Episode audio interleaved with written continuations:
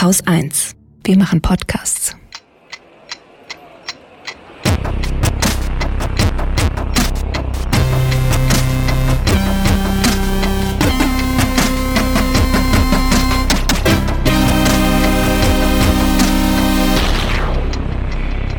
Willkommen zur Wochendämmerung vom 22. November 2019 mit Holger Klein. Und Katrin Rönecke und einem kleinen Nachtrag zu letzter Woche, den ich mitgebracht habe. Tesla. So laut das abging letzte Woche, so schnell ist das auch wieder leise geworden, ne? Finde ich, ich will Ja. jetzt hier nicht irgendwie unken oder so. Also ich vermute mal, dass das jetzt auf die Arbeitsebene gehoben wird. Ne? Die Taskforce in Brandenburg hat sich gegründet und so. Äh, Ich habe da nochmal geguckt, ob es irgendwie mehr Informationen gibt, weil ich fand es in, insgesamt ja ein bisschen dünn. Ich habe nicht mehr rausfinden können, als dass sie insgesamt vier Milliarden investieren wollen Hm. und es von der EU, EU wohl 300 Millionen dazugeben soll. Ja, mehr war nicht zu finden und alles, was zu finden war, las ich, als wäre es, als hätten alle aus derselben Pressemeldung abgeschrieben. Ich habe eine lustige Randnotiz irgendwo gelesen. Jetzt Ah. nagel mich nicht fest, wo, aber irgendwo ist es vorbeigeschwirrt. Und zwar ging es um das Windräder-Debakel in Ja. der Bundesregierung. Da hatten wir ja letzte Woche schon 1000 Meter Abstand zum, zu irgendwelchen fünf Häusern. Ähm, ab fünf Häuser gilt es ja irgendwie schon als Siedlung. Und es könnte wohl sein, dass wenn das so kommt und das auch für Brandenburg dann logischerweise gilt, dass dann Tesla vielleicht doch nicht zu uns kommt, weil die nämlich einen Ort suchen, wo sie die ganze Fabrik klimaneutral, also sie wollen klimaneutral produzieren. Wenn das dann hier nicht geht, weil der Strom plötzlich nicht mehr klimaneutral Naja, das ist halt die Frage, ob du dann Also- nicht, äh, ob du dann nicht ähm, Offshore-Windstrom kriegen kannst aus MacPom oder irgendwie sowas, Ja. falls sie sowas machen. Ich weiß es gar nicht. Also es war auch, wie gesagt, nur eine Randnotiz, dass aber sogar in diesen Tesla-Deal eventuell diese Windkraftgeschichte mit reinspielen könnte. Aber sie soll Lustig ja wär's, jetzt auch ne? mal, Also, äh, ich, also sorry, aber ich, ich weiß, es ist halt irgendwie auch ein bisschen assi, weil ich habe ja auch letzte Woche gesagt, ich fänd's halt ziemlich geil, wenn das Ding hier bei uns vor der Tür stehen würde. Hm. Ähm, aber es würde halt passen. Es wäre halt dann auch wieder mal. Und vielleicht würde das ja dann reichen, die Bundesregierung so weit zu shamen, wie heißt es auf Deutsch, diskreditieren, so weit zu diskreditieren oder ein schlechtes Licht auf die zu werfen, dass die Leute endlich mal kapieren, dass wir mit der CDU, insbesondere mit der CSU, überhaupt keine Zukunft gestalten können. Das ist schlicht nicht möglich. Das ist, äh, da muss irgendwie, muss durch diese Partei, da muss irgendwas, muss da passieren, damit die äh, wieder da ankommen, wo man in die Zukunft gucken kann. Wir haben jetzt auch einen Parteitag, ne? ja. ähm, wo Kramp-Karrenbauer ja dann auch gestern nicht müde wurde zu sagen, ähm, diese Personaldiskussionen müssen aufhören, wir müssen uns wieder der Sacharbeit zuwenden, wo ich dann gedacht habe, ja, der Partei fällt, glaube ich, gerade auf die Füße, dass die CDU so gut wie keine Sachen hat über die man diskutieren könnte, weil ich habe mir den, den Spaß gegönnt und habe in äh, deren Antragsbroschüre zum Parteitag geguckt. Ähm, da steht halt drin, wir wollen das alles nicht. So. Ja, das ist, das, das, das ist so, es ist jetzt ein bisschen gemein von mir. Also, äh, das Ding hat über 350 Seiten, da stehen schon einige Sachen drin, die auch ganz interessant sind, aber letztendlich ist es alles so getragen von einem weiter so. Das ist eigentlich das größte Problem. Also alles, was ein bisschen in die Zukunft weist, auch in diesen Anträgen, die da gestellt werden, da sind auch unglaublich viele schwachsinnige Sachen dabei. Aber alles, was du in die Zukunft weist, ist trotzdem getragen von einem weiter so. Und ich glaube, dass daran der Konservatismus gerade zugrunde geht. Eventuell ist Konservatismus überhaupt kein Modell mehr, das in irgendeiner Form tragfähig ist. Ich meine, die machen echt feine Sachen, denen man auch folgen kann. Ne? Also besseren Mindestlohn, ähm, die Minijobs wollen sie erhöhen auf 600 Euro, ähm, einen staatlichen Rentenfonds, äh, Menschenrechte durchsetzen in Lieferketten. Tolle Sache. Ne? Entkriminalisierung von Seenotrettern. Spracherwerb von Kindern, wo dann wieder diese latente Ausländerfeindlichkeit Mhm, durchkommt. Sie nennen das natürlich nicht Ausländerfeindlichkeit, sondern gute Startchancen für alle Grundschulkinder für verpflichtende Sprachtests und Deutschförderprogramme im Vorschulalter. Äh, Anerkennung von E-Sport als Sport, wie Schach. Ja? Blockchain ist auch drin. Also, also ähm, aber es ist alles irgendwie, insbesondere da, wo die Antragskommission empfiehlt, dass die Anträge angenommen werden und noch Änderungen dazu geschrieben hat. Es, und das ist so tragisch, weil da sind ja auch keine dummen Leute in dieser Partei. Also, aber es ist alles so, ja, ja, so ein weiter so. Also es ist irgendwie mehr vom selben, was die machen wollen. Und ich fürchte, das reicht halt nicht. Interessant übrigens, zwei Anträge zur Reform des öffentlich-rechtlichen Rundfunks. Mhm. Ähm, die CDU lehnt jede weitere Erhöhung des Rundfunkbeitrages auch im Wege einer automatischen Indexierung ab, bla bla bla bla. Äh, der eine Antrag ist gar nicht so dumm. Ja? Am Ende steht was Dummes. Äh, warte mal. Darüber hinaus sollen Vorschläge erarbeitet werden, wie insbesondere die Informationssendungen gemäß dem öffentlich-rechtlichen Programmauftrag eine größere Bandbreite und eine ausgewogenere Mischung an Themen und Personen präsentieren können. Mhm. Mit anderen Worten, die sind uns zu liberal. das fand ich irgendwie ganz lustig. Und dann gibt's noch einen Antrag, äh, die wollen ein Abo-Modell draus machen. Und äh, die Kommission hat aber, Antragskommission hat beide Anträge äh, empfohlen abzulehnen. Ich bin gespannt, was daraus wird. Ich fände es voll cool, wenn aus diesem letzten Satz würde, dass die Öffentlich-Rechtlichen noch mehr schwarze Menschen, Muslime, queere genau. Leute. Genau. genau ja, genau. Ihr wolltet mehr das Vielfalt. Ist, ja, aber das wäre das wäre zum Beispiel was, was ich, was ich explizit auch in diesem Programm erwarten würde. Wahrscheinlich gibt's das irgendwo. Ich habe nicht die 350 Seiten komplett gelesen, sondern nur mal so quer gelesen, was drin steht. Sie wollen äh, 5G flächendeckend. LTE wollen sie nur für 99 Prozent der Haushalte. Ich weiß nicht mehr wo, aber ich habe irgendwo mal gelesen, dass 99 Prozent der Haushalte nur 75 Prozent der Fläche wären. Mhm. Weiß ich aber nicht. Und da habe ich dann gesehen, äh, verlinken, können wir verlinken in den Shownotes, äh, im Tagesspiegel war neulich äh, Deutschland im Funkloch, heißt es, eine interaktive ja. Grafikaufbereitung, kannst du mit rumspielen und gucken, wo du überall keinen Empfang hast, wenn du das nicht schon weißt. Auch schön. Äh, Huawei, ne? Huawei-Ablehnung ja. ähm, steht auch im Antrag äh, ist, es ist geändert worden von der Antragskommission, nicht zu äh, Ablehnung, sondern äh, ja, Sicherheit ist wichtig, ne? Nicht vergessen. Ah, das ist so ungefähr, was da drin steht. Yeah. Habe ich auch gedacht, uiuiui. Das da ist ja Präsentkörbe mit chinesischen Spezereien. Ne? Das ist interessant, weil Huawei ist ja ein großes Thema. Äh, ich glaube, Jürgen Trittin war diese Woche dort in China. Mhm. Und hatte sich das da alles angeschaut, weil das ja wirklich auch, also da geht ja gerade die Debatte hin und her, ob es nicht auch in Deutschland endlich so eine Lex Huawei heißt das ja äh, in Frankreich anscheinend, oder zumindest wird es von den Medien so genannt. Also ein Gesetz gegen die Zusammenarbeit mit äh, den Chinesen an der Stelle, weil es ja um naja, teilweise sensible Technologien geht, also beziehungsweise kritische Infrastruktur. Ja, der Vorwurf lautet ja eigentlich, also wenn man jetzt den Vorwurf von US-Geheimdiensten ähm, nimmt, äh, China wird das alles nutzen, um uns alle auszuspähen. So. Sind mehr als wir.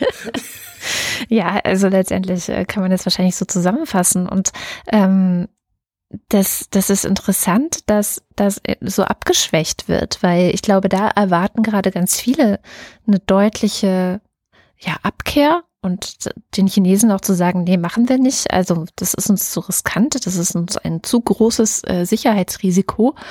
Und ähm, gleichzeitig lese ich heute ganz, ganz frisch äh, über den Newsletter von Investigate Europe. Ich weiß nicht, kennst du die?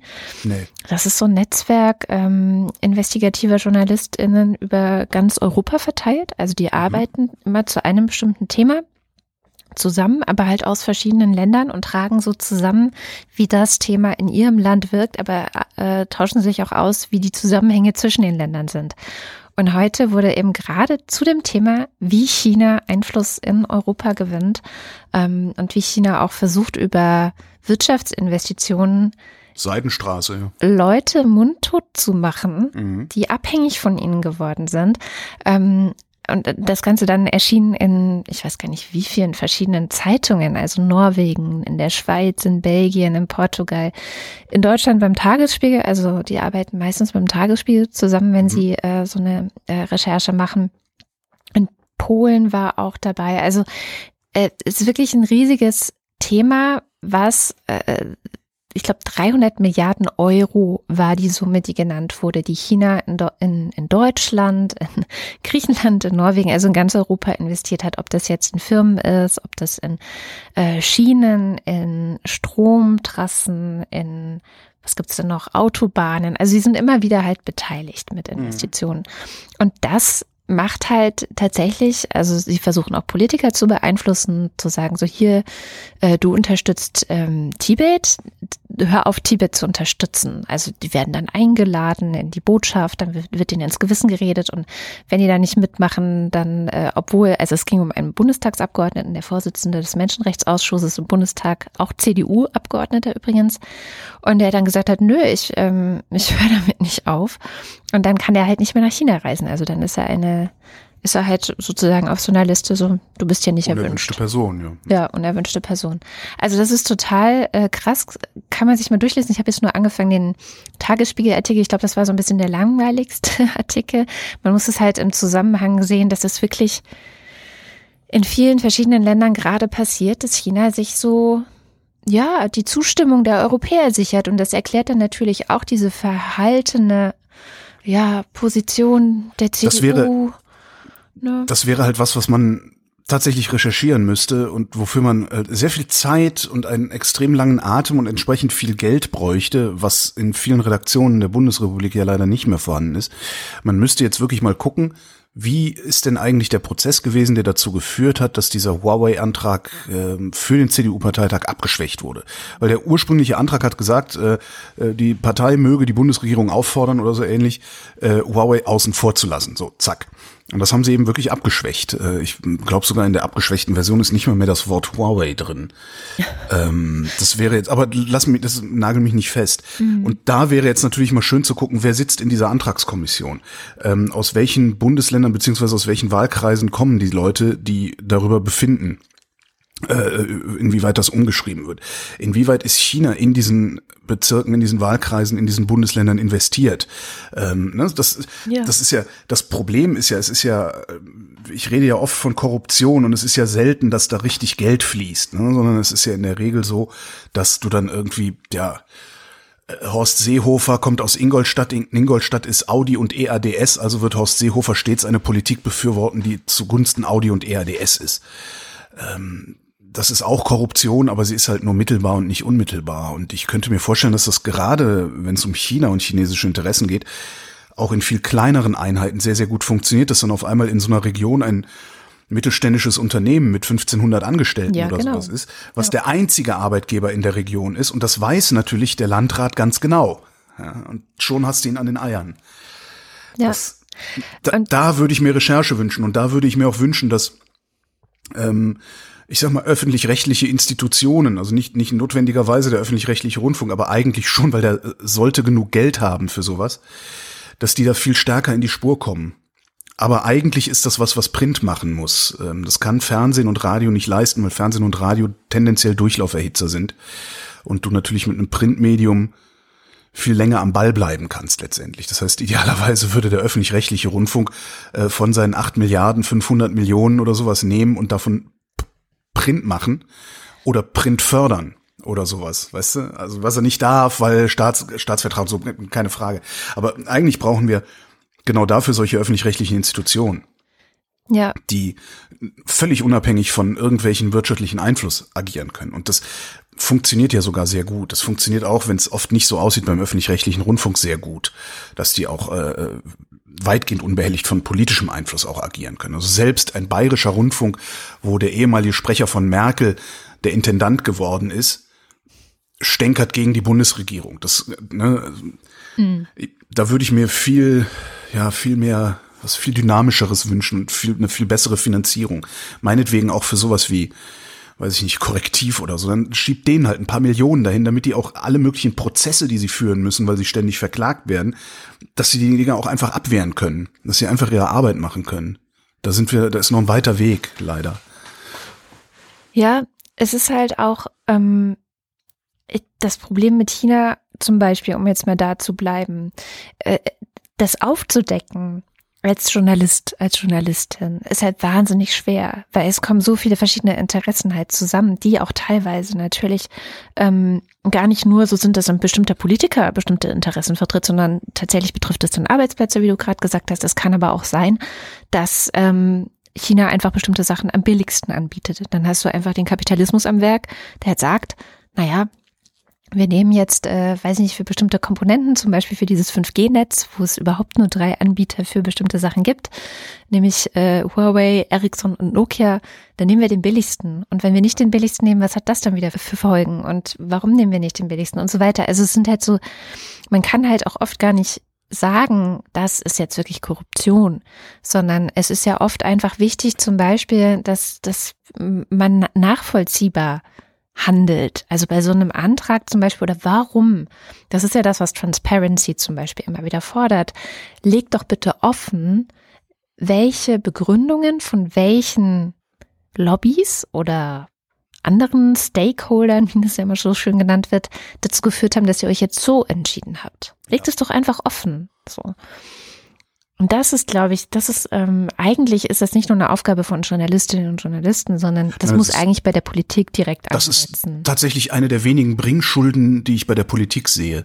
Also in der in, in unserer Republik, in unserer Demokratie sehe ich hier die die Hohlschuld beim Bürger, auch wenn der Bürger das nicht gerne hat. Der hätte ja immer gerne alles Münchens Maß vorgekaut und erklärt und so, aber äh, sehe ich nicht. Aber ich sehe die Politik in der Bringschuld, ihre Entscheidungen immer transparent zu halten. Ja, was sie nicht tun, weshalb ich sie für korrupt halte, weil ich kann nicht anders. Das Ja, ist ja, ja, das klar. Problem. Ja. Ich mache das nicht, weil ich bösartig bin oder weil ich Verschwörungstheoretiker bin, sondern weil ich in einem Dilemma stecke. Wie kann ich wissen, dass du nicht gekauft worden bist, wenn du mir nicht zeigst, wie du zu deiner Entscheidung gekommen bist? Mhm. Ich kann es nicht wissen. Ich muss und und äh, es gibt so oft Entscheidungen, wo ich denke, okay, die eleganteste Erklärung dafür, dass diese Entscheidung so getroffen wurde, ist, du bist dafür bezahlt worden. Es ist, halt, ne, ich kann mir jede Menge andere Sachen und komplexe Zusammenhänge ausdenken, aber ne, die eleganteste äh, Lösung ist meistens die richtige. Naja. Ja, Ne, das, das Problem ist ja dann auch das nächste, wenn wenn es dann insbesondere auch um Investitionen der öffentlichen Hand geht.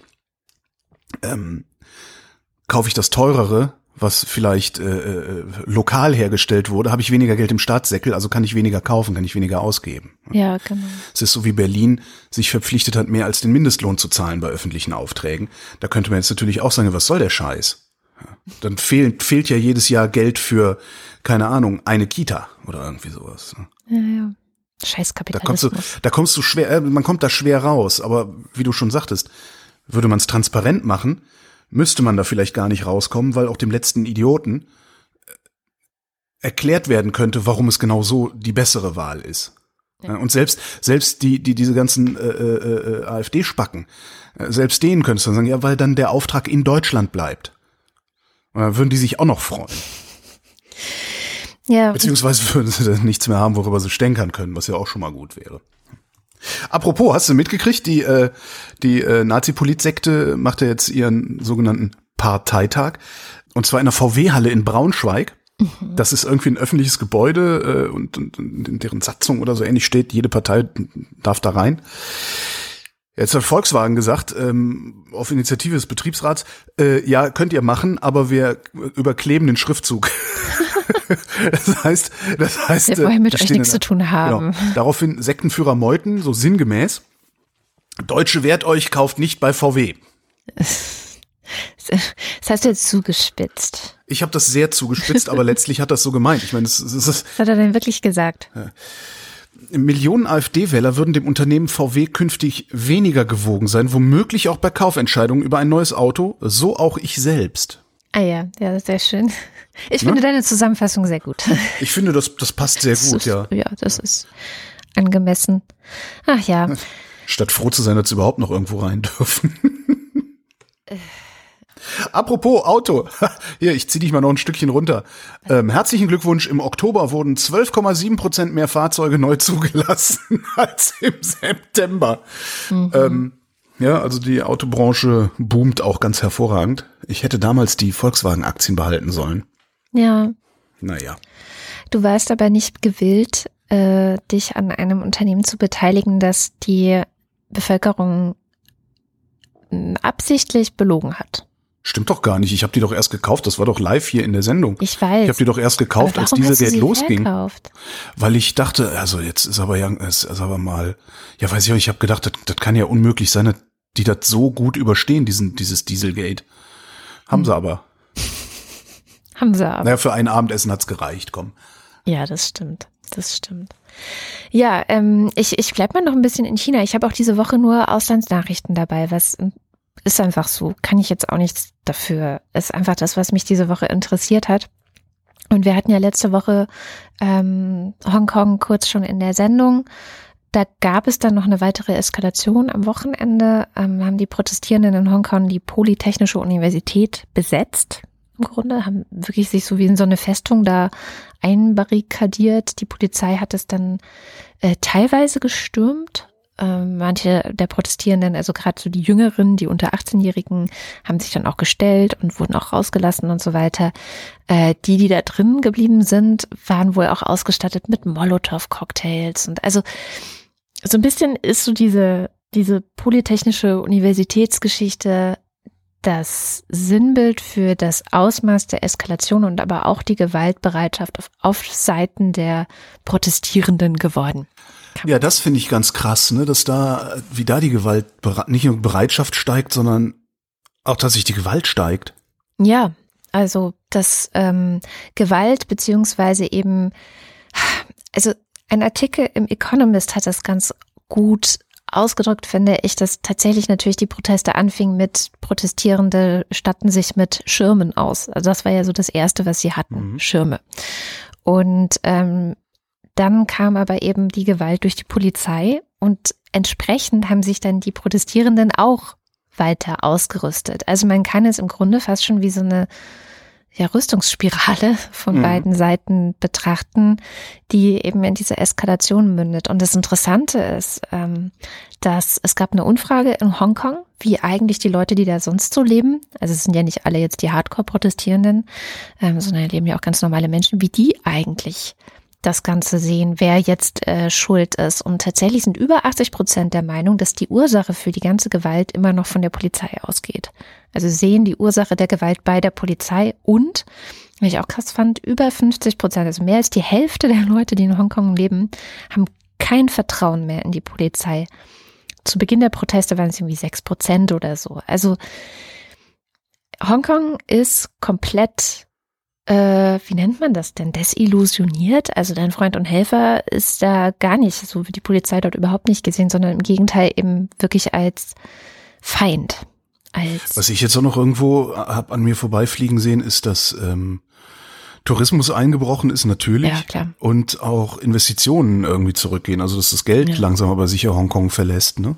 Ja, ja, es ist auch, das Problem ist, also es gibt einen kleinen Lichtblick, der ist tatsächlich schon übermorgen, nämlich äh, am 24. November sind Wahlen, also Lokalwahlen in Hongkong und da warten irgendwie alle drauf, also beide Seiten, sowohl die Protestierenden, weil sie natürlich hoffen, dass da irgendwie ein starkes Signal von ausgehen wird, wie auch immer genau, ähm, und dass da einfach gezeigt wird, so Hongkong ist anders. Hongkong wird nicht so China, äh, Peking treu sein, wie Peking das gerne hätte.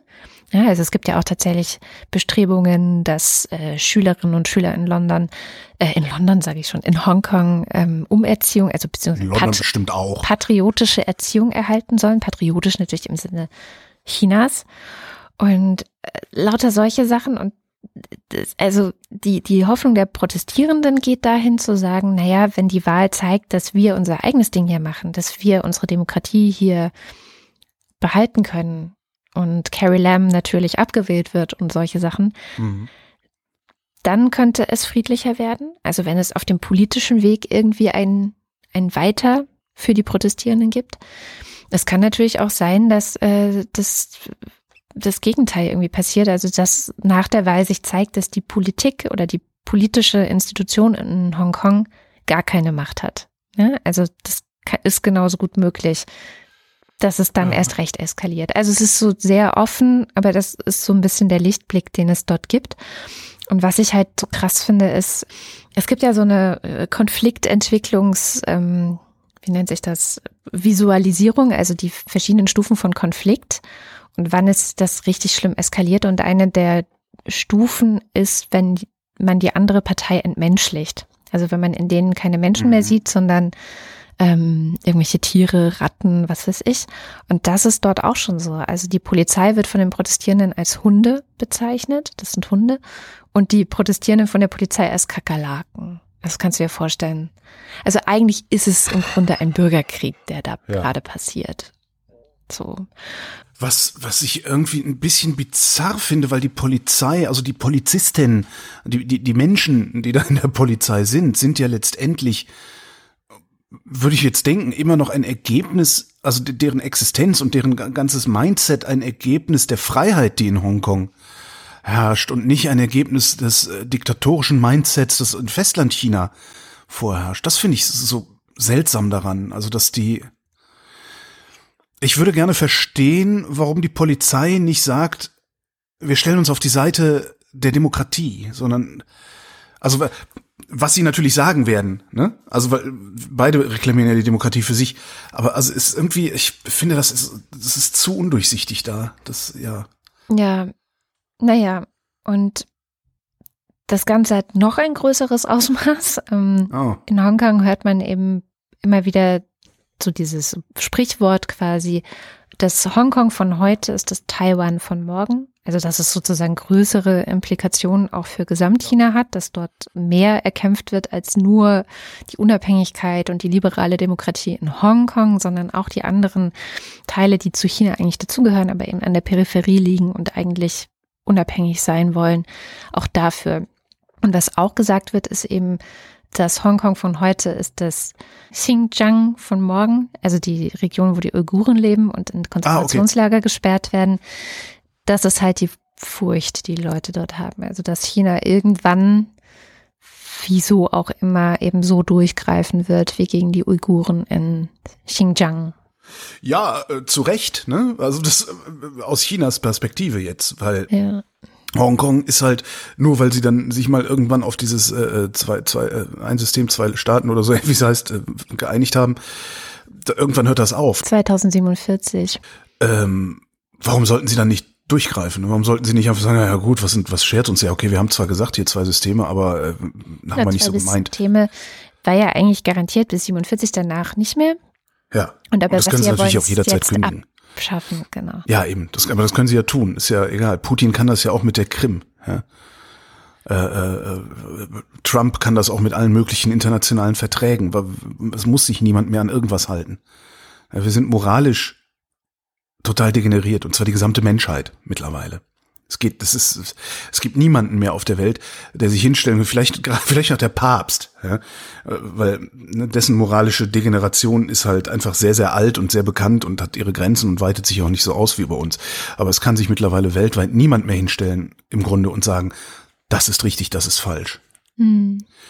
Natürlich kann man das, man kann es auch immer begründen, denn man kann Menschenrechte universell begründen, die muss man nicht aus irgendeiner äh, aktuellen Konstellation heraus begründen, aber nichtsdestotrotz, jeder, der sich hinstellt und das tut, muss sich den Vorwurf gefallen lassen, erstmal vor der eigenen Tür zu kehren. So, und jetzt kommen wir zurück zu unserer eigentlichen Debatte, nämlich über das 5G-Netz in Deutschland. Und ich stimme Christian Lindner zu. Ich möchte, dass ihr bitte alle diesen Tag in eurem Kalender rot anstreicht. Aber er ist jetzt dann doch mal das, was man früher unter FDP verstanden hat, nämlich einer, der für die Bürgerrechte und die liberalen Werte der Demokratie eintritt. Tut Er er hat- das wirklich? Der hat gegenüber dem Tagesspiegel gesagt, wir müssen gegenüber China deutlich machen, welchen Wert Freiheit und Bürgerrechte für uns haben. Deshalb sollten deutsche Behörden keine Produkte von chinesischen Unternehmen beziehen, deren Kern, äh, deren Produkte Kern des Systems der Massenüberwachung dort sind. Beim 5G-Netz sollten wir bereit sein, auf die Nutzung chinesischer Technik zu verzichten. Währenddessen geht die Tagesschau zu TikTok. Aber egal, ich meine, die haben ja jetzt keine, keine sensiblen Daten, die sie da irgendwie. Gucken wir nochmal Innenpolitik, Ja. kurz. Ja. Das Innenministerium hält den Berliner Mietendeckel für verfassungswidrig. Das war so eine Meldung, wo ich ein bisschen lachen musste, weil das, man hätte auch titeln können, äh, ein CDU-Ministerium hält die Idee eines, rot, äh, eines rot-grünen Senats für doof. Ja. Ähm, die Meldung aus der Senatsverwaltung ist dann, äh, aus der Berliner Senatsverwaltung, allen Beteiligten war von Anfang an bewusst, dass sie juristisches Neuland betreten. Am Ende wird ein Gericht entscheiden, ob der Mietendeckel Bestand hat. Ja. Und da habe ich dann nochmal gedacht, das eigentlich Spannende wird sein, wer denn da überhaupt vor Gericht ziehen wird. Wenn überhaupt. Weil momentan ist dieses Gerede von verfassungswidrig, das ist ja erstmal nichts anderes als Stimmungs Stimmungsmache, weil Politiker natürlich ganz genau wissen, dass die Verfassung so das Lieblingsgesetz der Stammtischjuristen ist. Ne? Damit kann sich ja jeder irgendwie drauf committen, kann jeder super missverstehen und so. Äh, brauchen wir auch gar nicht weiter drüber nachdenken, was daraus folgt, was da drin steht. Ähm, darum bleibe ich dabei. Die haben alle Angst davor, dass dieser Weg erfolgreich sein könnte und sich dann reichlich Leute hinterher eine anständige Arbeit suchen müssen. Da ich, bleibe ich bei. Ja, Aber ich bin ist ja- wahrscheinlich bloß neidisch. Der, es ist ja auch die Frage, welches verfassungsgeschützte Recht hier eigentlich zur Disposition stehen Eigentum. sollte. Eigentum, genau. Aber Eigentum verpflichtet ja auch. Also, oder? Ja, Eigentum verpflichtet auch, aber ähm, nicht nicht zu allem. Ne? Also das Mhm. ist halt, äh, also das das, dass du es verwenden darfst, ist schon ähm, ein schwerwiegenderes Recht, würde ich mal vermuten. Also ich, wie gesagt, ich bin gespannt. Also man- ich kann mir gut vorstellen, dass da jemand vor Gericht zieht und dass das irgendwie eingeschränkt wird oder kassiert wird oder so, aber irgendwie kann ich es mir auch nicht vorstellen. Also es ist das, das, Ge- das Geheule im Vorfeld ist so laut. Darum kommt mir das, sage ich ja seit Wochen schon, dass die alle, eigentlich alle nur Angst haben, dass es funktionieren könnte. Da gab es dann vor zwei Wochen auch noch eine Meldung, dass äh, zwei Berliner Genossenschaften wegen des Mietendeckels jetzt keine Wohnungen bauen würden. Ja. Da sind dann wieder alle total abgegangen, gerade hier ne, CDU und, und FDP in Berlin, die kreischen ja nur noch rum irgendwie. Alle haben es fröhlich gemeldet und nur Aber ganz wenige haben sich die Mühe gemacht, mal nachzugucken und nachzurechnen, was da tatsächlich los gewesen ist. Erstens, da läuft ein Bieterverfahren über 200 Wohnungen. Die Genossenschaften, die beiden sind von diesem Bieterverfahren zurückgetreten und jetzt sind immer noch zehn Bieter übrig. Ja, das heißt, die Wohnungen werden gebaut. Wenn alle zehn übrigen Bieter abspringen, ist die öffentliche Hand verpflichtet, die Wohnungen selber zu bauen. Das heißt, diese Wohnungen werden gebaut. Ja, das heißt nicht, dass diese Wohnungen jetzt nicht gebaut werden wegen des Mietendeckels, Herr Chaya. Zweitens gibt es außerdem noch Zweifel an der Berechnungsgrundlage, die die Genossenschaften da ins Feld geführt haben. Ähm, das mag sich, ich will da jetzt nicht mit Zahlen langweilen, das mag sich jeder selber durchlesen, ähm, ist ein Artikel aus dem Neuen Deutschland, was ich auch mal wieder ganz witzig finde. Äh, dass es dann immer so die kleinen linksgerichteten Medien sind, die tatsächlich mal nachrechnen. Aber das, das, das Ding ist ja auch, dass die, haben die nicht angekündigt, dass sie sich zurückziehen und das nicht machen wollen, weil sie berechnet hatten, dass die Mieten zu 100 Prozent dann das zahlen müssten, was sie ausgeben? Ja, ja. War das nicht auch schon sozusagen die Fehlannahme Das in ist- einer bestimmten ja, ja. Zeit halt, ne? In einer sehr Ja, in einer, bestimmten, Zeit. in einer bestimmten Zeit und du hast dann natürlich auch das Problem, dass du, also Genossenschaften sind ja dazu eigentlich gedacht, äh, stabil günstigen Wohnraum zur Verfügung zu stellen und äh, die hätten dann irgendwie weit über 10 Euro netto kalt nehmen müssen und sowas. Ähm, ja. Ja. Nee, das ist, es ist auf jeden Fall wieder irgendwie, haben sie sich da, entweder haben sie sich vor den Karren spannen lassen, der Mietendeckelgegner, oder sind irgendwie verbandelt. Ich hatte mir dann auch gedacht, gucke ich jetzt mal, wer da eigentlich in den Vorständen der Genossenschaften sitzt und was für politische Kontakte die haben, aber das ist, es ist nur mit Googeln schwierig rauszufinden manchmal. Ja. Aber manchmal muss man dann äh, tiefer reingraben. Man muss halt eine Investigativabteilung sein, die über entsprechende Kontakte verfügt. Ähm, Das, das sind wir hier halt leider nicht. Vielleicht auch zu unserem Glück, sonst würden sie uns ständig die Autos anzünden. Ich habe ja erzählt, ich habe nur Auslandsmeldungen diese Woche mit dabei. Äh, Das eine war China, wo es übrigens auch noch, aber das verlinken wir dann einfach in den Shownotes, eine sehr große Geschichte in der New York Times gab, weil ein offizielles Papier der chinesischen Regierung geleakt wurde, in dem die Haltung Chinas zu der Situation in Xinjiang, also und die der Umgang mit den Uiguren und der muslimischen Minderheit dort auch äh, dokumentiert ist im Grunde und auch Aussagen der chinesischen Regierung klar machen, dass das auch alles so, wie man es bisher in der Presse auch lesen konnte. Also es gab ja immer wieder mal ähm, Berichte von dort, von den Lagern, dass eine Million Menschen dort festgehalten werden, umerzogen werden sollen, Folter und so weiter. Im Grunde äh, ist das jetzt sozusagen bestätigt durch ein, ein ähm, offizielles Regierungspapier. Und die Chinesen, und das ist das, was einen so ein bisschen, jetzt komme ich doch noch mal kurz drauf, was einen so ein bisschen ratlos macht, tun gerade nicht mal so unbedingt viel dazu, um das zu leugnen. Also es sieht Ja. fast so ein bisschen so aus, als ob sie jetzt die Haltung an den Tag legen, na ja, aber seid doch froh, dass wir das machen. Das ist ja, äh, das, und das ist ja das offizielle Wording, wir bekämpfen ja den islamischen Terrorismus dort. Ja, und gleichzeitig denken die Chinesen sich auch, also die gucken auf ihre Fundamentaldaten und werden sich denken, ja, fuck you. Mhm. Was wollt ihr denn von uns? Kommt doch. Mhm. Uns gehört sowieso schon die halbe Welt. Es ist halt, Ja, es ist alles, die können jetzt machen, was sie wollen. Also, Das war ja auch abzusehen. Das ist, ja. Ja, aber so mehr und mehr merkt man, was es bedeutet. ja. Und ja, So, wenn du jetzt sehr weit links stehst, dann hast du genau diesen Eindruck, den wir jetzt gerade von China bekommen. Dann hast du diesen Eindruck übrigens schon seit äh, mehreren Jahrzehnten von den USA. ja, natürlich, klar. Darf man auch nie vergessen, dass die im Grunde auch gemacht haben, was sie wollten. Ähm, das Ganze nur unter dem Banner des Liberalismus. Ja. dass sie selbst oft genug mit Füßen getreten haben, aber nichtsdestotrotz unter dem Banner konnten sich dann so Staaten wie die Bundesrepublik tatsächlich liberal entwickeln, was der Unterschied zu China ist. Da, wo China den Ton angibt, äh, wirst du keine freie Presse finden. Das ist es, genau. Ja. Das ist noch der Unterschied dabei. Aber trotzdem, also es ist jetzt nicht so, als wäre die Welt nicht daran gewöhnt, dass äh, reiche, hochgerüstete Staaten sich so benehmen. Ja. Naja, und dann war noch Bolivien. Wir hatten einen Kommentar, der gefragt hat, warum habt ihr Bolivien nicht gemacht, wo ich nur so dachte, wir können nicht jede Woche alles schaffen. Also ich dachte auch, das sei klar, dass wir das irgendwie nicht können. Aber tatsächlich ist es so spannend, beziehungsweise ist da so, so viel äh, passiert, dass man doch einen Blick hinwerfen sollte. Ähm, ich hatte das ja schon so abgehakt, weil ne, ist ja schon vorbei. Ne? Äh, nee. äh, Morales ist jetzt schon im Exil und mhm. so weiter und und ähm, dann hat Morales aber im Spiegel ein total bizarres Interview gegeben. Und da habe ich dann doch noch mal hingeguckt. Das fand ich schon irgendwie. Hast du das gelesen, das Interview? Ja, das habe ich auch gelesen, aber vielleicht sollten wir noch mal kurz einordnen, was passiert ist, weil wir haben ja tatsächlich nicht drüber geredet. Also, Evo Morales wurde im Oktober wiedergewählt als Präsident. Er war der erste indigene Präsident in Bolivien. Er war seit 2006 an der Macht. Und ähm, vielleicht auch zusammenfassend, seine Präsidentschaft wurde von vielen nicht gerne gesehen, und zwar vor allem von den Reichen und Christen. So will ich das jetzt zusammenfassen. Das ist ein bisschen sehr zugespitzt, ja, aber okay. okay. Naja, du hattest, du hast also im letzten Jahrtausend ähm, hast du halt die äh, indigene Bevölkerung in Bolivien waren halt Bürger zweiter Klasse.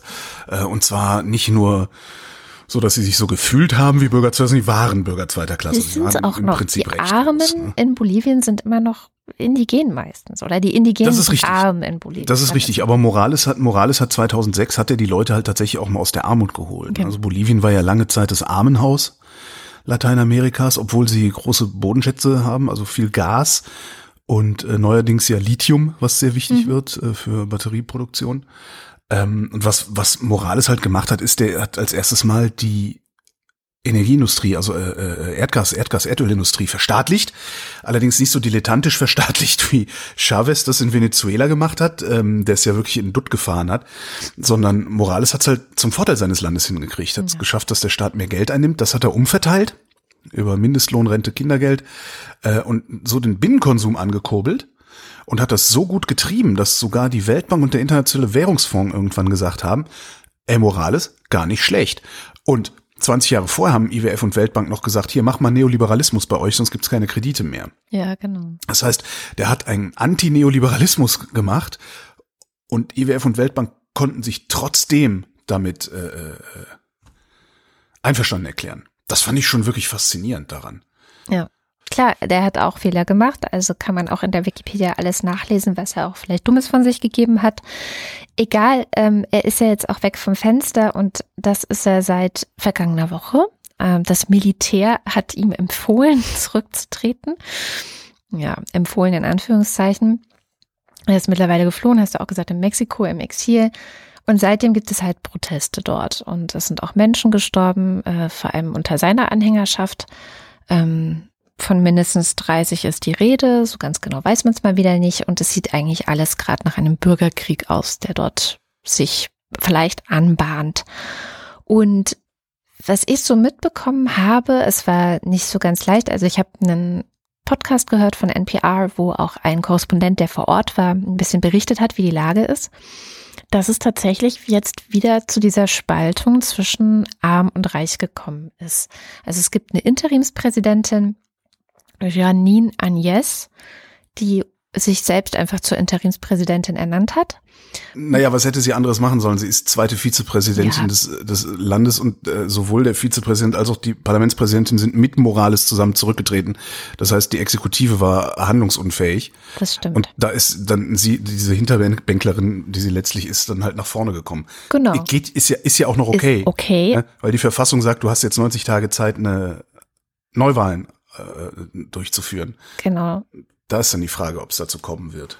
Ja, ich glaube, sie hat das angekündigt, das zu machen, aber das Problem ist ja, ähm, wenn du dir irgendwie so diesen, diesen, diesen, äh, wie nennt man das, den Verlauf jetzt dieser Proteste anguckst über die letzten vier Wochen, ähm, Morales hätte ja eigentlich gar nicht zur Wiederwahl antreten dürfen. Also Morales, äh, es, gibt eine, es gibt die Verfassung, also er ist Präsident seit 2006, ist 2009 und 14 wiedergewählt worden. Die Verfassung sagt, du darfst nur zweimal wiedergewählt werden. Jetzt hat er gesagt und seine Anhänger haben gesagt, naja, nee, äh, die Verfassung, in der das drinsteht, die ist aber von 2009, das heißt die Wahl von 2006 äh, ist damit gar nicht gemeint. Also ist diese Wahl 2019 die zweite Wiederwahl, also darf der antreten. Referendum, Bevölkerung hat gesagt, nee, darf er nicht. Dann hat er sein Verfassungsgericht, das leider Gottes ein bisschen willfährig ist, äh, dazu getrieben, dass das Verfassungsgericht sagt, nein, wiedergewählt zu werden ist ein Menschenrecht von Herrn Morales und steht darum über unserer Verfassung. Ne? So. Das führt natürlich dazu, dass Morales nicht unbedingt beliebter äh, geworden ist. Er war auch schon nicht so beliebt, sonst hätte das Referendum nicht gesagt, du darfst nicht nochmal antreten. Ja. Der neigt halt zur Autokratie. So. Und darum hat er sich auch nicht drum gekümmert, Nachfolger aufzubauen, der seinen Kurs irgendwie weiterführt. Weiterführt, So. genau. Das also ist das musste Morales halt noch mal selber ran. ne? Ja. Und äh, das ist, äh, ich könnte jetzt noch äh, Carlos Mesa, äh, Exkurs Carlos Mesa, gefällig. Gerne. Okay. Es gab ein paar Kandidaten zur Präsidentschaftswahl 2009. Der aussichtsreichste war Carlos Mesa. Ist ein Typ, der wäre bei uns in der CDU, ähm, ein Progressiver in der CDU, würde ich mal so sagen. Ähm, also durchaus tragbar, auch pro Minderheiten. Also es ist jetzt nicht so, dass das irgendwie einer von den Rechten gewesen wäre, der die äh, indigene Bevölkerung wieder unterdrücken wollte. Gegen Ende der Auszählung waren et etwas über 80 Prozent der Stimmen waren ausgezählt, sah die Sache nach einer Stichwahl zwischen Morales und Mesa aus. Dann hat man 24 Stunden lang von der Auszählung überhaupt nichts mehr gehört. Und danach äh, lag Morales so weit vorne, dass keine Stichwahl nötig gewesen wäre. Das Ganze ist nur mit Wahlbetrug erklärbar gewesen. Daraufhin sind dann die Proteste losgegangen. Ja? Weil Morales ist zwar gut fürs Land, aber auch nicht unbedingt beliebt. Ähm, und dann hat Morales sich zum Sieger erklärt, nochmal zwei Tage später, obwohl noch nicht alle Stimmen ausgezählt waren. Also drei Prozent haben noch gefehlt, aber es waren so knapp, dass es wieder in Richtung Stichwahl gegangen wäre. Und genau da hat Morales dann angefangen, ähm, von einem rechten Putsch gegen ihn zu reden. Und dann sind die Proteste halt lauter geworden, Polizei hat geschossen, erste Tote. Dann hast du das Problem, wie überall auf der Welt, dass uniformierte, bewaffnete Menschen eher in Richtung rechts außen neigen, ja, so vom Mindset her. Die haben dann angefangen, insbesondere da, wo die Opposition gegen Morales stark war, Stimmung und Übergriffe gegen die Indigenen zu machen. Was relativ simpel ist, weil das ist noch keine Generation her, dass die äh, sowieso die Fußabtreter waren. Die wehren sich, Eskalation. Ne? Ähm, dann 10. November, äh, das war dann halt, als das Militär gesagt hat, Morales tritt doch mal zurück. Daraufhin eskalieren die Morales-Anhänger weiter. Genau. Dann kommt äh, Janine Agnes und ihre erste Amtshandlung, und das, glaube ich, ist die, der größte Fehler, äh, der da passiert ist, ist ein Dekret zum Einsatz des Militärs gegen die Proteste Genau. und zum Schutz der Sicherheitskräfte vor der Justiz, was praktisch eine Einladung an jeden bewaffneten Uniformträger ist, die Sau rauszulassen. Und genau das ist dann halt auch passiert, inklusive Übergriffe auf die Presse. Weil welcher prügelnde Polizist hat gerne Bilder davon, wie er prügelt? Ja. Und genau das ist da, genau da sehe ich jetzt gerade den Knackpunkt auch in Bolivien, weil dadurch, dass das Militär im Grunde amnestiert worden ist, vorab schon, hängt, glaube ich, das Stattfinden der Neuwahl ausschließlich von der Gunst der Uniformierten ab. Wenn das Militär und die Polizei nicht wollen, dass es eine Neuwahl gibt, dann rutscht dieses Land in eine Militärdiktatur. Und dem wird auch der Rest des Parlaments nichts entgegenzusetzen haben, weil jetzt kommen nämlich die Reichen. Und die Reichen, Ja, die genau. Rechten, die Christen, von denen du geredet hast, die sind immer noch stinksauer, dass sie sich nicht weiter am Land haben bereichern können. Ja, genau. Und die treten jetzt halt gemeinsam äh, mit den ja mit den militärdiktatorischen Kräften auf. Ja, ja, ja. Also das ist auch das, was, glaube ich, gerade das Schlimme dort ist, ähm, weil die Reichen, die Christen sich gegen die armen und indigene Bevölkerung richten und ja auch so eine Janine Agnes auftritt mit äh, Reden und, und Sätzen, wo du, wo du dir echt an den Kopf fest. Sie, sie bezeichnet ja zum Beispiel Evo Morales als Satan. hm? Ja, ja. Und äh, Satan, der den Präsidentenpalast besetzt hielt und ähm, So direkt mit der Bibel rumgerannt, ne? Genau, und was man Weil- auch wieder hört, also im Umfeld dieser rechten Christen, und da laufen wirklich fundamentalistische Christen rum, dass so die ähm, indigene Bevölkerung von heidnischen Dämonen besessen sei. Da muss man dann auch wissen, ähm, das Christentum, äh, also Katholizismus war Staatsreligion, bis Morales gekommen ist und das Land säkularisiert hat. Das ist natürlich dann auch scheiße. Das heißt, allen, die in irgendeiner Form davon profitiert haben, dass das Christentum Staatsreligion war, ist erstmal der Profit weggenommen worden. Die wollen das jetzt wieder haben. Ja. Und es ist ja auch nicht ohne Grund, dass der Morales in diesem Spiegel-Interview hat er ja äh, gefordert, dass der Papst kommen soll, um zu schlichten. Oder war das in dem Interview oder war das in diesem Artikel, der dazu war? Ich Weiß ich jetzt gar nicht. Es gab zwei Artikel beim, beim Spiegel. Ich nicht. Dann war es in diesem Artikel. Es gab zwei, es gab das Interview und es gab aber noch einen Artikel im Spiegel, wo eben Morales auch zitiert wird, dass er sich wünscht, dass der Papst jetzt kommt, um halt dort zu schlichten. Und ich meine, das ist tatsächlich vielleicht gar nicht so eine dumme Idee, Nee. weil auf wen würden die Katholiken in Bolivien denn hören, wenn nicht auf den Papst? Also auf den müssen sie ja hören. Was ich ja an diesem Interview mit Morales, was mich da so irritiert hat, war, also, also, ne, also ich, ich habe halt immer gedacht, so, ja, okay, der ist halt, der ist, der ist schon einer von den Guten, ne? So, ist halt ein bisschen, bisschen bekloppt, sind sie irgendwie anscheinend ja alle, äh, aber lange nicht so bekloppt wie Chavez. Also Chavez fand ich irgendwie richtig hirnrissig. Ähm, und dann kommt, es kommt dieses Interview und dann sagt er in dem Interview, er fände Maduro, also den Venezuel venezolanischen Präsidenten, nicht Präsidenten, man weiß es ja nicht so genau, er findet äh, Maduro ganz töfte. Und der Spiegel so, äh, Maduro geht brutal gegen Opposition Journalisten vor, halten Sie ihn ernsthaft für ein Vorbild? Und darauf antwortet Morales, wie lange ist denn Frau Merkel in Deutschland an der Macht? Nur weil sie 16 Jahre lang regiert, behaupte ich doch auch nicht, dass sie autoritär ist. Und an dem Punkt Okay. war mir glasklar, dass so jemand auf gar keinen Fall auch nur in die Nähe von Macht gelassen werden darf. Ja, nee, der ist auch, ich glaube, der, der, der der, ist checkt paranoid. äh, paranoid nicht mal, sondern ich glaube, der checkt halt vieles auch nicht. Und Was war jetzt, das, das habe ich dann, das hatte ich dann gestern noch gedacht. Ist der Mann wirklich so dumm? Oder hält er sein Publikum für derart dumm, dass es drauf reinfällt?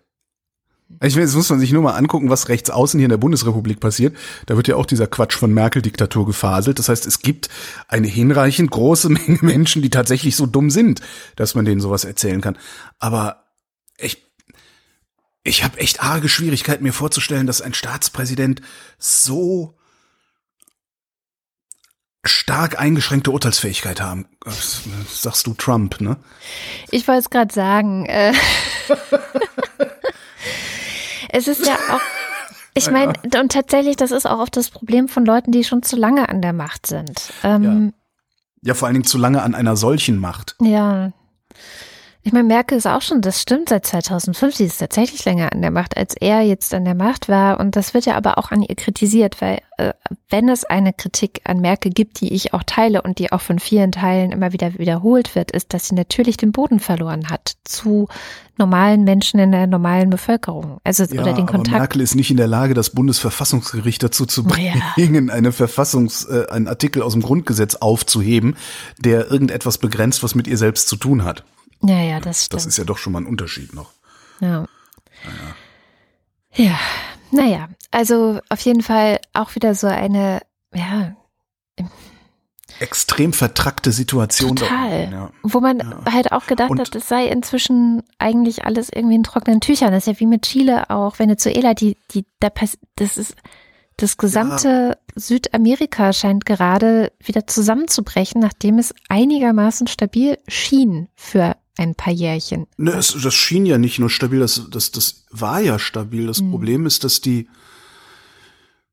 das Stabilitätsversprechen nicht haltbar ist. Ne? Das hat das ist, ich meine, das Paradebeispiel dafür ist wirklich Venezuela. Venezuela ging es wirklich richtig gut, weil der Ölpreis sehr, sehr hoch war. Ähnlich war das in Bolivien ja auch. Bolivien hat auch Erdöl exportiert.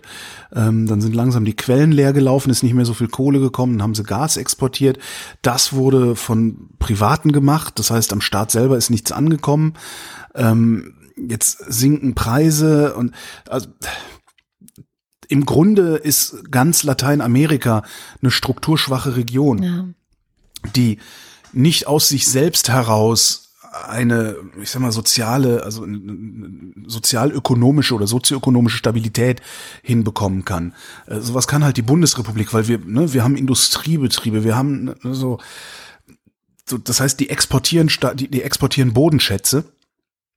Und sind halt extrem abhängig von dem Geld, was reinkommt. Wenn sie nicht so viel Bodenschätze exportieren können, ist nicht mehr so viel Geld, dann kann nicht so viel umverteilt werden, dann bricht der Konsum ein. Und dann hast du halt tatsächlich solche äh, Sachen wie in Chile, wo irgendwie der, Fahr der Fahrpreis um drei Cent erhöht werden soll und die Leute rasten aus, weil sie sagen, das ist jetzt genau die Kohle, die äh, fehlt.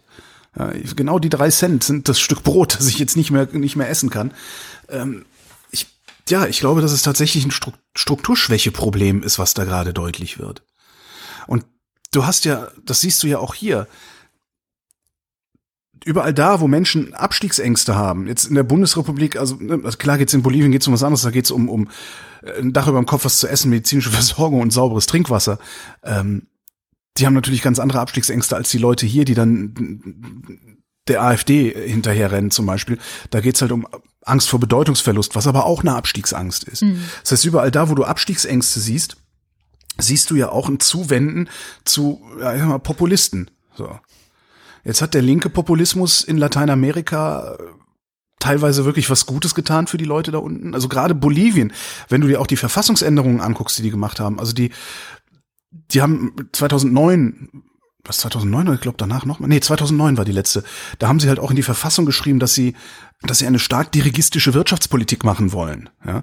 Also sehr starke staatliche Eingriffe was ich für eine gute Sache halte wenn du so stark vom Export von Bodenschätzen abhängig bist das willst du nicht Privaten überlassen.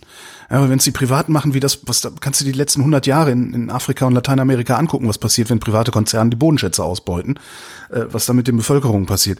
Das ähm, Jetzt wenden sie sich den Rechtspopulisten zu, genau wie bei uns. Ja. Wir haben halt, bei uns der Gegenentwurf ist halt der Liberalismus, da ist der Gegenentwurf der Sozialismus.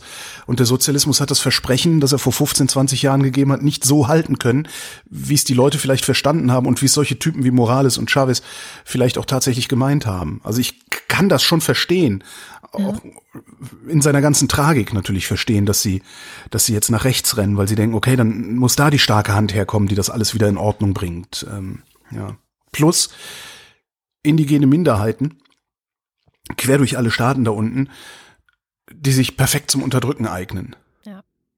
Das ist ja das Nächste. Du hast sofort dein Feindbild wohnt nebenan. Ja. Das ist ja auch das, was die Nazis hier bei uns versuchen. Ja, den Islam, da guckt der Muselmann mit dem Bart. Das ist ja was, das ist was sie versuchen bei uns.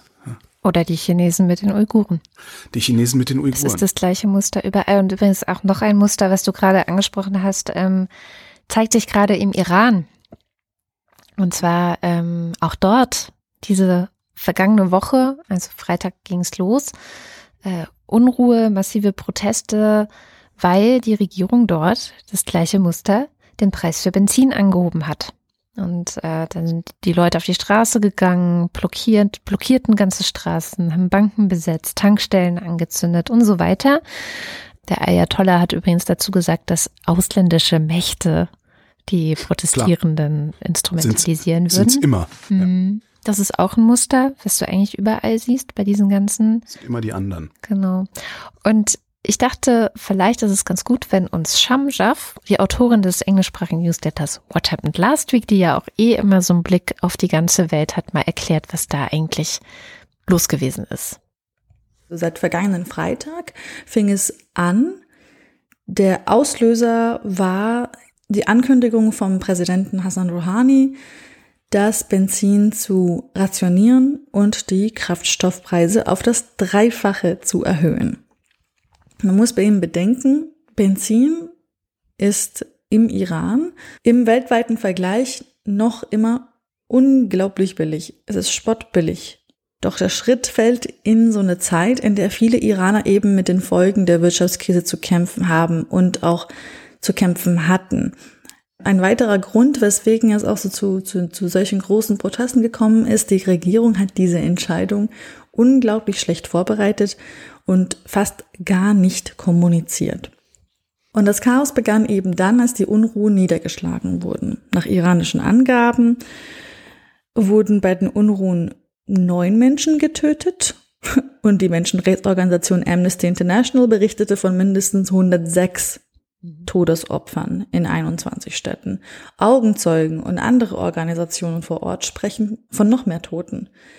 Leider aber können diese Zahlen nirgendwo von einer unabhängigen Quelle sozusagen überprüft werden. Die Zahlen der Menschenrechtsorganisation, die weist der Iran als erfunden zurück. Sie sei voreingenommen und die Angaben seien erfunden und Teil einer ausländischen Desinformationskampagne. Das tatsächlich twitterte das der iranische UN-Sprecher letzte Woche. Aber worauf sich alle ein bisschen so einigen können, sind, dass eben Tausende verhaftet worden sind. Dass wir das überhaupt wissen, das ist auch eine etwas komplizierte Angelegenheit. Denn ähm, wegen der Krise hatte die iranische Regierung am Wochenende zu einem drastischen Mittel gegriffen und das gesamte Land wirklich, also fast 80 Millionen Menschen vollständig vom Internet abgekoppelt. Durch die Blockade wurden viele Alltagsaktivitäten näher paralysiert, eingestellt. Also über 80 Millionen Menschen konnten fünf Tage lang weder Mails senden, empfangen, noch auf Kurznachrichtendienste oder Google-Suchen zugreifen. Und eine weitere sehr, sehr wichtige Folge dieser Internetsperre war natürlich auch die Tatsache, dass die Medien enorm beeinträchtigt wurden. Also nur wenige Videos, sehr, sehr wenige Fotos und Berichte eben drangen nach außen zu uns. Und Internetzugang gab es nur zu einigen vom Staat kontrollierten Webseiten. Also das Regime fühlt sich gerade ernsthaft bedroht. Die internationale Community reagierte natürlich genauso wie eben auch bei der, bei der Invasion der Türkei in äh, Nordsyrien. Bitte deeskaliert. Das sagte die Vereinten Nationen. Die EU rief zu einem Verzicht auf Gewalt auf und auch die Bundesregierung hat geäußert, naja, bitte geht doch freundlicher mit den Demonstranten um.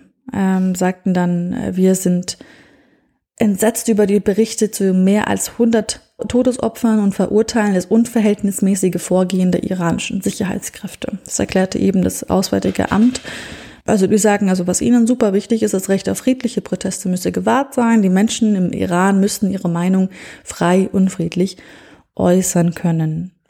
Der letzte Stand.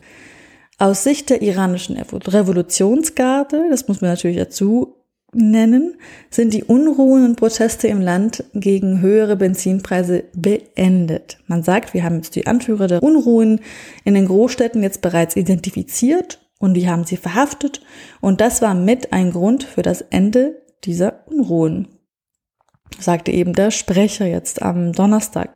Genau, das angebliche Ende natürlich auch sorgte dafür, dass das Internet wieder da ist in vielen Teilen des Irans. Also nach Angaben der Nachrichtenagentur ISNA funktionierte das Internet bereits schon letzten, also gestern Abend in vielen iranischen Städten wieder, auch in der Hauptstadt Teheran. Wir verstehen immer die Seite der Protestierenden, vor allem in diesem Podcast. Daher finde ich es immer auch wichtig, die Argumente nochmal zu, zu, zu hören, beziehungsweise die Gründe, die die Regierung hat, diese Benzinpreise so immens zu erhöhen. Denn die Reform kommt eben alles andere da, tatsächlich als unerwartet. Ähm, denn die Regierung sagt, wegen der harten US-Sanktionen seien diese Maßnahmen der einzige Weg, die Sozialausgaben für die Armen zu finanzieren. Also angeblich war die Regierung gezwungen zu handeln. Sie fühlte sich gezwungen zu handeln, denn die iranische Wirtschaft wird eben laut dem Internationalen Währungsfonds im Jahr 2019 jetzt insgesamt um 9,5 Prozent schrumpfen. Wieso? Trump, wie bereits gesagt, wie auch allseits bekannt, hat eben Washington die Politik gegenüber dem Iran unglaublich verschärft und das Atomabkommen ja mit Teheran aufgekündigt. Und wegen der daraus verhängten Sanktionen von Trump ist eben die Ölproduktion des Landes um über ein Drittel eingebrochen. Und die Landeswährung hat die Hälfte ihres Wertes verloren, die Lebenserhaltungskosten sind unglaublich gestiegen und äh, normalste Konsumgüter sind un, ja, unglaublich teuer geworden. Auch wenn sich die Werte inzwischen so bisschen so auf niedrigem Niveau ganz, ganz bisschen leicht erholt haben. Aber wer ist natürlich von diesen Sanktionen am meisten betroffen? Naja, die breite Masse. Denn 25 bis 50 Prozent leben unterhalb der Armutsgrenze in Iran. Andererseits natürlich gibt es neben den Problemen, die die US-Sanktionen verursacht haben, aber auch grundlegendere Defizite. Also auch wenn jetzt diese US-Sanktionen nicht da gewesen wären. Wie in anderen Ländern der Region sind auch in Iran Energiesubventionen ein Ersatz für fehlende soziale Sicherungsnetze. Das heißt, wenn jedes Mal, wenn Energiepreise erhöht werden, sind sie eigentlich praktisch automatisch die, der Verursacher von sozialem Unmut. Also zum Beispiel im Iran ist es so, dass eben Subventionen auch falsche Anreize setzen, nämlich Privathaushalte werden dort mit hohem Energieverbrauch stärker bezuschusst. Sie fördern Wirtschaftszweige, die eben sehr viel Energie verbrauchen und das ist halt genau in anderen Ländern genauso und besonders stark eben sind die Folgen im rohstoffreichen Iran. Die Subventionen sind älter als die Islamische Republik. Also sie wurden sogar im Iran-Irak-Krieg der 80er Jahre eben sehr, sehr stark ausgebaut. Und das hat natürlich neben ökologischen Konsequenzen auch die Folge, dass der Schmuggel eben floriert. Man weiß jetzt auch so jedes Mal, also wenn man sich so ein bisschen mit, mit der Weltbank bisschen öfter beschäftigt oder mit dem IWF, dann weiß man, dass die eigentlich immer wieder sagen, so derartige Subventionen gehören eigentlich gestrichen. Das fand ich interessant, weil das war mir überhaupt nicht klar, dass ähm, im Iran die Leute deswegen auf die Straße gehen, weil eine Erhöhung der Energie oder der, der, der Benzinpreise quasi gleichbedeutend ist mit ja, einer Kappung der sozialen Sicherung oder beziehungsweise, also, dass sozusagen deren Leben da direkt so ähm, verunmöglicht wird dadurch. Verstehst du, wie ich meine? Ja, ja. Und das fand ich auch, wo du vorhin nämlich von. Äh, ist halt, man, sie könnten halt auch hingehen und könnten, äh, statt die Energiepreise niedrig zu halten, das Geld unmittelbar an die Leute genau. auszahlen genau. und dann zurückziehen. Ja. Und das fand ich eben auch den interessanten, die interessante Ähnlichkeit und Parallele zu Lateinamerika, wo du ja auch ganz oft diese ja, Verknüpfung von Energiepreisen oder eben was auch immer da, dran hängt an diesen Energiesubventionen, die ja auch dort äh, stattfinden teilweise. Und dann kann das eben umschlagen. Und was bedeutet das eigentlich in einer Welt, in der wir ja gerade versuchen sollen, klimaneutraler zu leben? Also das, ja, ein wahnsinniges Dilemma. Ich ja. Iran, also einfach ein weiteres Puzzleteil äh, der Länder in dieser Welt, wo offenbar gerade die Systeme so ein bisschen zusammenbrechen, weil es so, wie es bisher lief, nicht mehr funktioniert. Ja, könnte, könnte ein Kapitalismusproblem sein, ne? Ja. Ist nur mal so angemerkt. Also es ist so, ja, jetzt halten mich zwar wieder alle für, oder zumindest ein Teil der Leute für äh, Mega links oder Mega links und so. Ja, Aber genau, ganz schlimm. Ich habe noch eine gute Nachricht. Ja. Ähm, ist eine, eine Meldung, die schon ein Jahr alt ist, mhm. ist aber wirklich die Woche erst an mir vorbeigeflogen und weil mich das sehr, sehr betrifft, erzähle ich es einfach. Und zwar ähm, ist nee, wie fange ich an? Kennst, du kennst du diesen Effekt? Du gehst ins Bett, schläfst vier Stunden, wachst auf, kannst nicht mehr pennen? Mhm. Das ist normal. Mhm. Es ist jahrhundertelang so gewesen, dass Menschen in zwei Blöcken zu je vier Stunden geschlafen haben. Die Menschen sind ins Bett gegangen, haben vier Stunden geschlafen, sind dann aufgewacht, waren dann im Schnitt eine Stunde lang wach, haben sich dann wieder hingelegt und nochmal vier Stunden geschlafen. So. Und die fanden das auch gar nicht schlimm. Nee, ja, das der ist Mensch. Ja, das, ja. Das ist der normale Rhythmus des Menschen. Wir haben sogar neuere Versuche. Also das ist ganz witzig. Ein Historiker ist da drauf gekommen, als er, ich glaube, bei Don Quixote gelesen hat, hä, wie, der hat den zweiten Schlaf nicht äh, haben wollen. Welchen zweiten Schlaf? Und hat das dann mal recherchiert. Und ist drauf gekommen, dass seit Jahrhunderten Menschen immer zwei, in, in zwei Etappen geschlafen haben. Es gibt sogar äh, neuere Studien im Schlaflabor, äh, wo Menschen, wo sich der Rhythmus über mehrere Tage dann auch so einpendelt, dass du in zwei solchen Etappen schläfst. So, und die haben das damals nicht schlimm gefunden. Ich, ich bin davon ja sehr betroffen. Also ich wache ja fast jede Nacht nach vier Stunden auf und kann nicht mehr schlafen. Ja. Ähm, und liege dann immer da und denke mir, oh fuck, scheiße. Äh. Ja, das ist das Problem. Genau. Und das, letzte Nacht bin ich nach vier Stunden, letzte Nacht bin ich nach vier Stunden aufgewacht und konnte nicht mehr schlafen, hatte aber genau diese Nachricht im Kopf und dachte, oh, dann mache ich jetzt das, was die Menschen früher gemacht haben. Äh, ich habe in dem Fall einen Podcast gehört ja. und bin dann irgendwann einfach wieder eingeschlafen.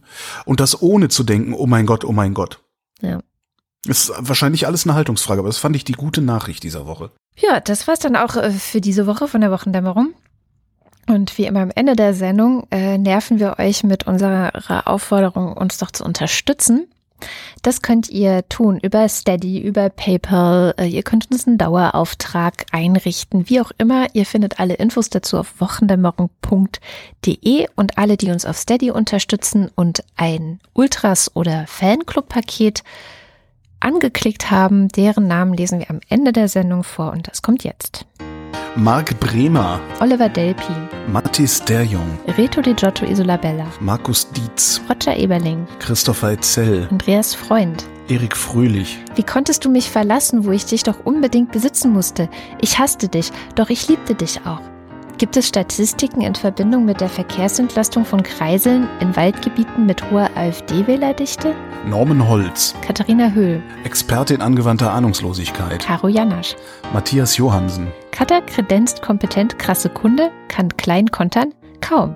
Köstlich, köstlich kichern Moni und Chris. J. Kästner, Mostet Hechi, Robert Nieholm, Dominik Neise, Michael Salz. Jörg Scheckis, Niemand darf wegen seines Geschlechts, seiner Abstammung, seiner Rasse, seiner Sprache oder seiner Heimat und Herkunft seines Glaubens, seiner religiösen oder politischen Anschauungen benachteiligt oder bevorzugt werden. Niemand darf wegen seiner Behinderung benachteiligt werden. Roman Schlauer, Joachim Urlas, Jens Viehweg. die zwei von der Pfannstelle, Was total Sinnloses, was total Sinnloses. Bernd W. Müller, Justus Wilhelm. Flash by Name, Flash by Nature, Woof, woof. Wing Commander Lord Flashheart. Schlechtes Benehmen halten die Leute doch nur deswegen für eine Art Vorrecht, weil keiner ihnen aufs Maul haut. Zitat von, Und damit sind wir beim Fanclub, Nico Abeler, Trillion Astra, Anja und Jan aus Bielefeld, Johannes Bauermann, Florian Beisel, Simone Blechschmidt, Andreas Bockisch, Alexander Bonsack, Markus Boslett, Klaus Breyer, Mike Bültmann, Felix und Bianca Bültmann, Mulib Wanji, Nicole und Christoph, Gian-Andrea Konzett, Hans Damhorst, Miriam und David, Trubadix der Barde. der Einbeinige, der immer an der Hotline saß, wenn Heugi eine Sendung hatte. So ging es viel Jahre, bis Lobesam, der von Ribbeck auf Ribbeck zu sterben kam. Ich bin der Schrecken, der die Nacht durchflattert. Ich bin die Stelle auf deinem Rücken, die du nicht kratzen kannst. Ich bin. Zur Kreuzigung, die Tür hinaus, linke Reihe anstellen, wieder nur ein Kreuz. Schade, da hätte jetzt ein Name kommen müssen. Wie zum Beispiel Andreas Dietzel. Elina Eickstedt, Ich bin als Licht in die Welt gekommen, damit jeder, der an mich glaubt, nicht in der Finsternis bleibe. Ein Glühwürmchen. Ente, Ente, Ente, Ente, Ente, Ente, Ente, Ente. Claude Fankhauser. Matthias Flader, Oliver Förster. Olli Frank, Wolfgang Fröhlich. Amy Gdala, Helge Georg. die Muxi Girls, Sonja Klage. Jens Grüß, Lukas G. und Ricardo Guatta. Jan Heck, Tobias Herbst. Adrian Hönig, Es ist noch Suppe da. Andreas Jasper. Philipp Kaden. Captain Käffchen, auf alten Fotos sieht man immer jünger aus. Oliver Kraus. Markus Krause, Stefan Krause. Magali Kreuzfeld, Thomas und Corinna. Oliver Kohlfink, Michael Lamertz. Sebastian Link, Detmar Liesen. Florian Link, Heiko Linke. Sabine Lorenz, Ines und Mike Lüders. René Ludwig, Macho und Mäuschen. Martin Meschke, Robert Meyer. Johannes Möller, Lordium Mondkind. Christoph Eule Müller, Johannes Müller. Thorsten W. Noll, Oliver Paulsen. Nora Hoffmann und Peter Schmäler, Josef Porter. Thilo Ramke, Christian Rohleder. Pia Römer, Sven Rudloff. Ruth Rutz, Jürgen Schäfer. Christian Schluck, Raimo Schmidt. Christian Schmidt, Wenn du den Fnord nicht siehst, kann er dich nicht fressen. Sieh nicht den Fnord. Sieh nicht den Fnord. Theresa Sievert, Marie Stahn. Christian Steffen, Christian Steifen. Ines und Tina. Vera und Benny. Zatapatik hat nie die CSU gewählt und erlaubt Katrin das Ranten über Bayern. Und hört euch mal die Beuteltierchroniken an, damit ihr einige der Pseudonyme hier versteht. In dem Sinne, Ratzupaltuff. Razzupaltuff. Ja, die Känguru-Chroniken stehen auf der Liste. Eli und Johann. Martin Unterlechner. Durch einen nuklearen Volltreffer gerät der K2000 allenfalls in eine ruhige erdnahe Umlaufbahn. Verglüht jedoch nicht beim Wiedereintauchen in die Erdatmosphäre. Ach was. Andrea Vogel. Yannick Völker. Leopold von Eichelburg-Labia. Mhm. Heraklit von Ephesus. Habe ich irgendwas verpasst? Elegia von Huxarien. Habe ich irgendwas was? Also ich habe da sehr eindeutige Anspielungen in dem Namen gesehen. Aber gut. Ähm, Stefan Wald. Nies Wechselberg. John Wick. Tobias Wirth. Stefan Wolf. Christopher Zelle. Uwe Zieling. Christiane Erik Zion. Sabrina Zoll. Und Simon Ziebart. Vielen herzlichen Dank. Auch von meiner Seite. Wahrscheinlich muss man mehrere Bücher über Sex geschrieben haben, damit man die Anspielung versteht. Ja, habe ich nicht. Ich schreibe ja keine Bücher, so aus Ja. Prinzip. Nee, das kann ich auch, ich kann nicht dazu raten. Alle, dass- alle schreiben Bücher, ist mir zu blöd, ey. Anderen ja, du möchtest einfach anders sein. Ja. Genau, ich bin nämlich Du anders. möchtest dir dein Anderssein bewahren. Ich bewahre mir mein Anderssein. Wollen wir noch weiter faseln? Oder? Ah, okay. Endet die Wochendämmerung vom 22. November 2019. Wir danken für die Aufmerksamkeit. Tschüss.